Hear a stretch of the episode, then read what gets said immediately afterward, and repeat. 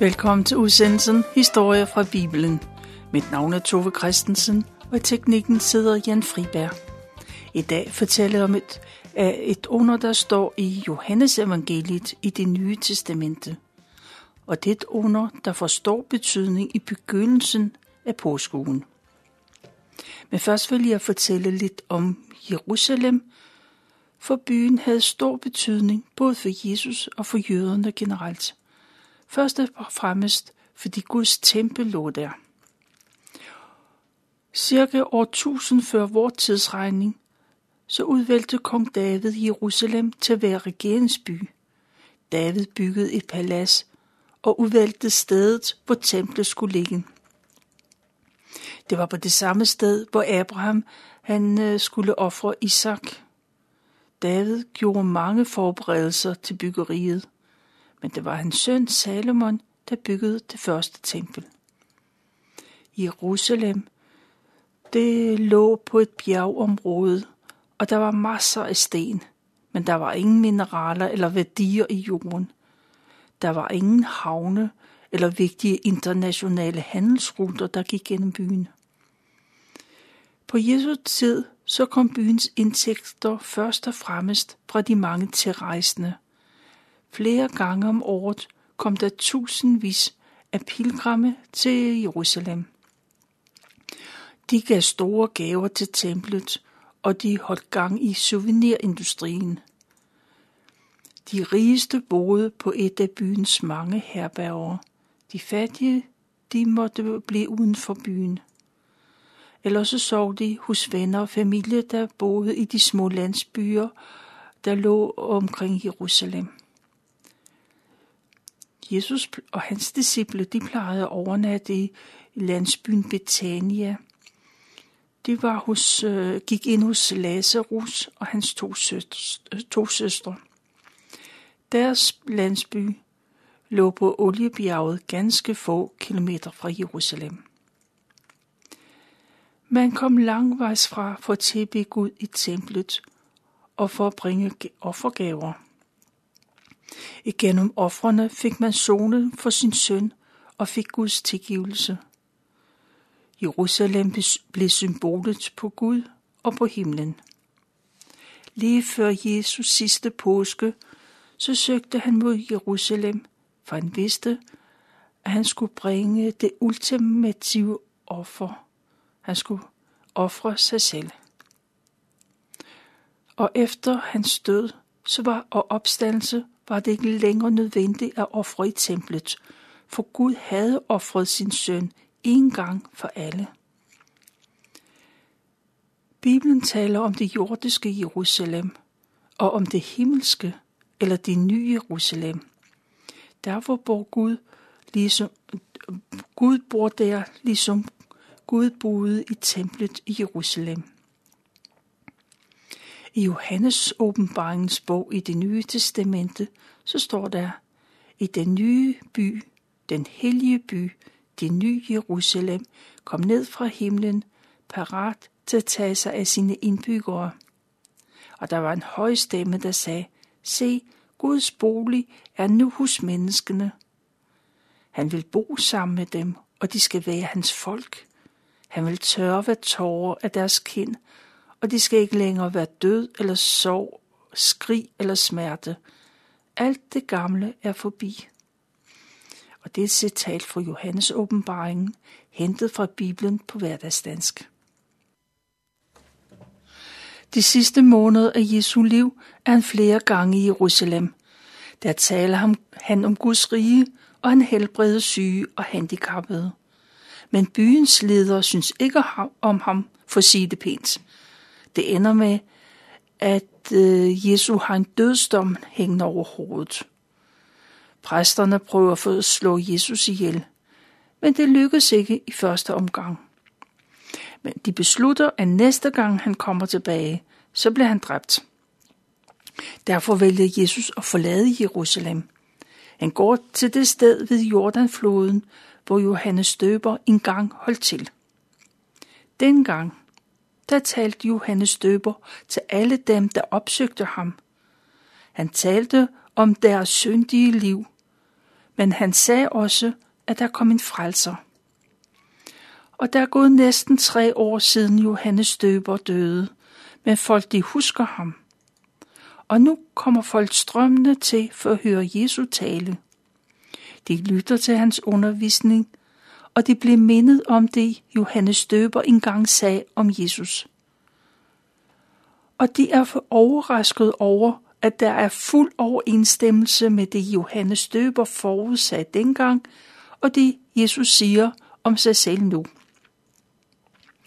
De troede på Johannes døber, og nu tror de på Jesus. Johannes døbers liv og tale var ikke forgæves. Et stykke fra Jordanfloden, der ligger Oliebjerget. På skråningen ned mod Jerusalem er der en lille landsby Betania. Der bor Lazarus sammen med sine søstre Martha og Maria. De lever sammen og holder meget af hinanden. En dag bliver Lazarus syg. I begyndelsen er den ikke så alvorligt, men det bliver det hurtigt. Martha og Maria er bange, for de ved, at høj feber meget nemt kan føre til døden. De to søstre må se hjælpeløst til, at feberen den stiger. Til sidst er der kun et mirakel, der kan redde ham. De to søstre ved, at Jesus kan gøre mirakler, men han er ikke i nærheden. Men de bliver enige om at sende bud efter Jesus. Og så får de en mand til at hente Jesus.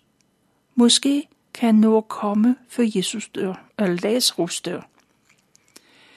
De to søstre har frimodighed til at sende bud efter Jesus, for han er deres ven. Jesus har ofte overnattet hos dem, når han var i Jerusalem. Og så gik han og disciplene de få kilometer frem og tilbage. De to søstre ved, at Jesus vil hjælpe, når de er i nød. Og nu er de i alvorlige problemer. Manden skynder sig afsted, og Martha og Maria de ser hjælpeløst til, mens Lazarus får det dårligere og dårligere. Til sidst trækker han vejret for sidste gang. Søstrenes sorg er stor. Deres elskede bror er død. I stor sorg må de begrave ham. Jesus, han er stadigvæk ved Jordanfloden. Han er der, da han får Martha og Marias besked. Jesus vil faktisk kunne nå til Betania og helbrede Jesus. Men han gør ikke noget. Han bliver, hvor han er. Og Jesus fortæller sine disciple, at Lazarus er syg, men hans sygdom ender ikke med døden. Det vil ende med, at Gud vil blive æret igennem ham. Det er faktisk ikke kun Gud, der skal æres, men også hans søn. Disciplerne er glade for, at Jesus ikke er taget til Betania. Det vil være alt for tæt på Jerusalem, og de præster, der vil slå ham ihjel. Der går to dage, og så siger Jesus pludselig, kom, lad os gå til Betania og til Jerusalem. Disciplene protesterer, det er alt for farligt. De plejer normalt at følge med Jesus, hvor han går hen, men denne gang protesterer de. Men Jesus har sin egen mening. Han forklarer, at det er på tide at arbejde. Der venter ham en opgave, der skal gøres. Og så siger Jesus, at den, der vandrer i lyset, de falder ikke, for de ser verdens lys. Det er dem, der er i mørke, der falder, for de har ikke lyset i sig.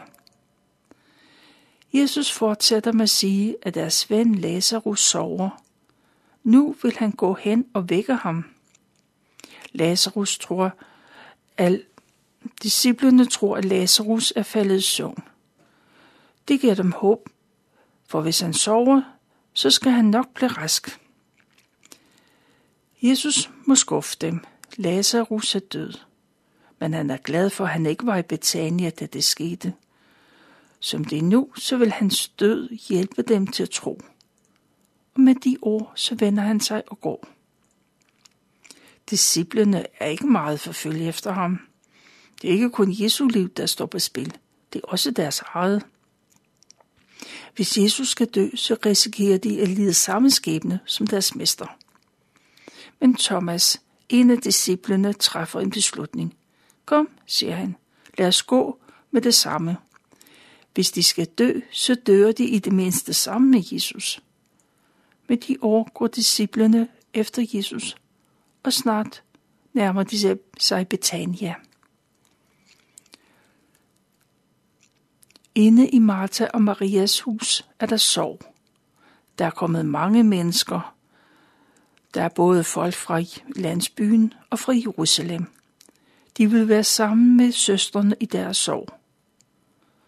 De tager del i sorgen over den døde.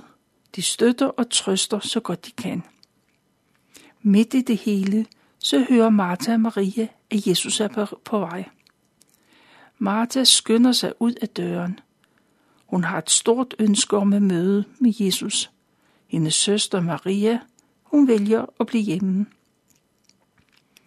Måske har Maria affundet sig med, at hendes bror er død, selvom hun stadigvæk er ked af det. Måske har hun slet ikke lyst til at møde Jesus, ham som har svigtet dem. Uanset hvad, så bliver Maria derhjemme. Og Martha går Jesus i møde. Herre, siger hun, hvis du har været her, så var min bror ikke død. Martha ser anklagende på Jesus. Men hun tilføjer, men selv nu, så ved hun, at hvad som helst Jesus beder Gud om, så vil han øh, gøre det. Martha stoler på, at Gud er med i alt, hvad der sker. Og Jesus trøster Martha. Hendes spor skal vende tilbage til livet. Og Martha tror, at det er et løfte om, at de skal se hinanden igen i himlen. Jesus fortsætter med at sige, at han er opstandelsen og livet. Dem, der tror på ham, skal leve, om han end dør. Og Martha bekender, at hun tror på Jesus, at han er Messias, Guds søn. Han, alle, det er ham, alle jøder har ventet så længe på. Jesus siger, at han også gerne vil tale med Maria. Jesus bliver stående, hvor han er, og venter. Maria løber hjem. Hun visker til Maria, at Jesus gerne vil tale med hende. Og Maria rejser sig med det samme og går ud af døren. Det bliver bemærket, og man følger efter hende. De tænker, at hun nok vil gå ud til Lazarus' grav for at græde der. Og så går de med for at sørge sammen med hende. Men Maria går ikke til gravstedet. Hun går hen til Jesus. Maria kommer, og så knæler hun ned foran Jesus og siger, at hvis han havde været der, så var hendes bror ikke død. Heller ikke Maria er i tvivl om, at Jesus kan gøre syge raske, bare han dog havde været hos dem. Jesus ser hendes tårer, og han kan høre, at følget også græder. Og Jesus græder sammen med dem. Og det bliver bemærket. Alle ser det, og nogen blev rørt over, at Jesus holdt så meget af Lazarus. Andre er mere kyniske. Hvis Jesus kan helbrede blindfødte, så kunne han have forhindret, at denne mand skulle dø. Og så spørger Jesus efter Lazarus gravsted. Martha og Maria går foran og viser vej. Den lille hule, der er hugget inde i en klippe, og der er en stor sten foran indgangen til graven. Lazarus døde læme er inde i hulen. I det varme vejr er forrådnelsen allerede godt i gang. Jesus er stærkt påvirket af situationen. Han går hen til den store sten, der rullede foran indgangen. Tag stenen bort og beordrer han. Han vil have nogle stærke mænd til at flytte stenen. Men Martha prøver at stanse ham. Hun ved, hvordan det vil lugte, når stenen er væk. Det vil blive meget ubehageligt. Der er ingen grund til at udsætte hverken dem selv eller andre for det. Men Jesus ved, hvad han gør. Han ved, at folk har brug for stærke beviser på hans magt. Og så gør man, som Jesus forlanger, og man fjerner stenen. Det lugter sikkert grimt, men Jesus ser op mod himlen og beder til Gud. Han siger, jeg takker dig, far, fordi du altid bønhører mig. Han ved godt, at Gud bønhører ham, og han beder ikke for sin egen eller for Guds skyld. Han beder for menneskets skyld. Han beder, så de kan komme til tro på ham. Efter Jesu bøn, så råber han højt, Lazarus, kom herud. Og den tidligere døde kommer ud af gravhulen. Han er kommer gående med ligklæderne viklet om hænder og fødder, og han har stadigvæk et tørklæde over ansigtet. Alle stiger, og de er handlingslammede. Lazarus går, øh, står foran dem. Han er levende, men han ligner et lig. Jesus siger, at man skal hjælpe ham, så han kan få hænder og fødder viklet fri. Og så tager man sig sammen og handler. Det, det under er større, end man nogensinde har kunne forestille sig. Hverken Maria, Martha eller nogen andre har troet på, at det kunne ske. Det er ikke det, de har bedt Jesus om, men det er det, de har fået. I første omgang er man ikke optaget af Lazarus. Man spørger ikke om, hvordan det var at være død, eller hvordan han følte, da han kom ud af graven. Men han, man er optaget af Jesus. Det er ham, der er hovedpersonen. Mange af de mennesker, der står ved graven, er ganske almindelige mennesker fra Jerusalem. De er ikke kommet for at møde Jesus. De er bare kommet for at trøste Maria og Martha. Dagen før var mange i tvivl om, hvem Jesus i virkeligheden var. Var han en svindler, eller var han af Gud? Men nu har de set, hvor stor magt og myndighed Jesus har.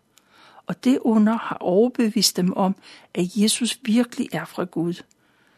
De har set så stort et under, som det kun er Gud, der kan udføre. Men det er ikke alle, der lader sig overbevise.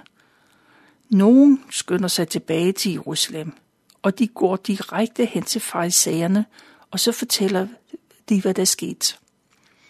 Og nu er der krise. Efter det under er farisæerne klar over, hvordan den almindelige jøde han vil se på Jesus. Og så skynder de sig til ypperste præsterne, og så bliver der kaldt til store møde. Alle, der er noget at skulle have sagt, de skal komme. Og der er ypperste præsterne, og der er det jødiske råd, og selvfølgelig farisæerne. Det eneste punkt på dagsordenen er situationen omkring Jesus. De er flere gange blevet provokeret, når de har mødt Jesus. Hans ord og handlinger har sat deres sind i kog. De skriftlærte i Jerusalem mener, at de har retten på deres side. Det er dem, der bedst ved, hvordan Gud er og hvordan han handler. En ellers ukendt person fra Galilea skal ikke komme og belære dem, og så ovenikøbet en, der ikke har læst på de rigtige lovskoler. Kun en eneste ting gør, at de alligevel er i tvivl. Jesus gør under. Han helbreder folk, der er syge, blinde får deres syn igen og halte går. Det er et tegn på, at Jesus kommer fra Gud. På den anden side, så er han ikke den eneste, der helbreder. Andre har gjort det samme, og så har det vist sig, at det alligevel ikke er fra Gud. Og nu sidder de igen over for hinanden og drøfter, hvad de skal gøre med Jesus. De bliver enige om, at Jesus udfører store mirakler. Men nu er spørgsmålet, om de skal lade Jesus fortsætte eller ej. Hvis han fortsætter, så er de sikre på, at det vil ende med, at hele folket slutter sig til Jesus. Og hvis det sker, så vil den romerske her overtage templet og udslette jøderne som et folk. De ser Jesus som en direkte trussel mod jødedommen. Det er Jesus mod deres overlevelse som folk. Der sidder flere ypperste præster ved bordet. Man skiftes til at være ypperste præst. Embedet går på skift et år ad gangen. Men de tidlige ypperste præster bliver tiltalt som ypperste præster, selvom de er forhenværende. Det er Kajfas, der er ypperste præst det år. Hans stemme har en særlig vægt, for det er den, der er ypperste præst, Gud taler igennem. Og nu tager Kajfas ordet. Han spørger, om de ikke kan se, at det er bedre for alle, at en, en mand dør for at redde folk, end en hel nation går til grunde. Gud taler direkte gennem ypperste præsten, der profeterer, at Jesus skal dø for et helt folk. Jesus skal samle alle mennesker til et troende folk. Både ham, både dem, der bor i Jerusalem, og dem, der bor i andre lande. Det ypperste præsten Kajfas siger, er stærk tale for alle, der sidder der ved bordet. De forstår, hvad der bliver sagt, men de vil ikke risikere deres religion, og alt det, de tror på, de bliver forandret. Og de bliver enige om, at de vil slå Jesus ihjel. De lægger planer om, hvordan det skal ske. Jesus er klar over, at han har en dødsdom hængende over hovedet. Derfor går han ikke ind i Jerusalem, men han går tilbage til det øde område. Ypperste præsterne er ivrige efter at få fat i Jesus, og så giver de ordre til, at alle har pligt til øjeblikkeligt at melde det, hvis de ser Jesus. Så vil de komme og arrestere ham. Folk i Jerusalem leder efter Jesus, men de finder ham ikke. Men de regner med, at han nok kommer til påsken. Der er ikke så længe til påske, og Jesus plejer at være der i de dage. Det er, hvad jeg har valgt at fortælle øh, fra, om Lazarus, og det er fra Johannes evangeliet kapitel 11.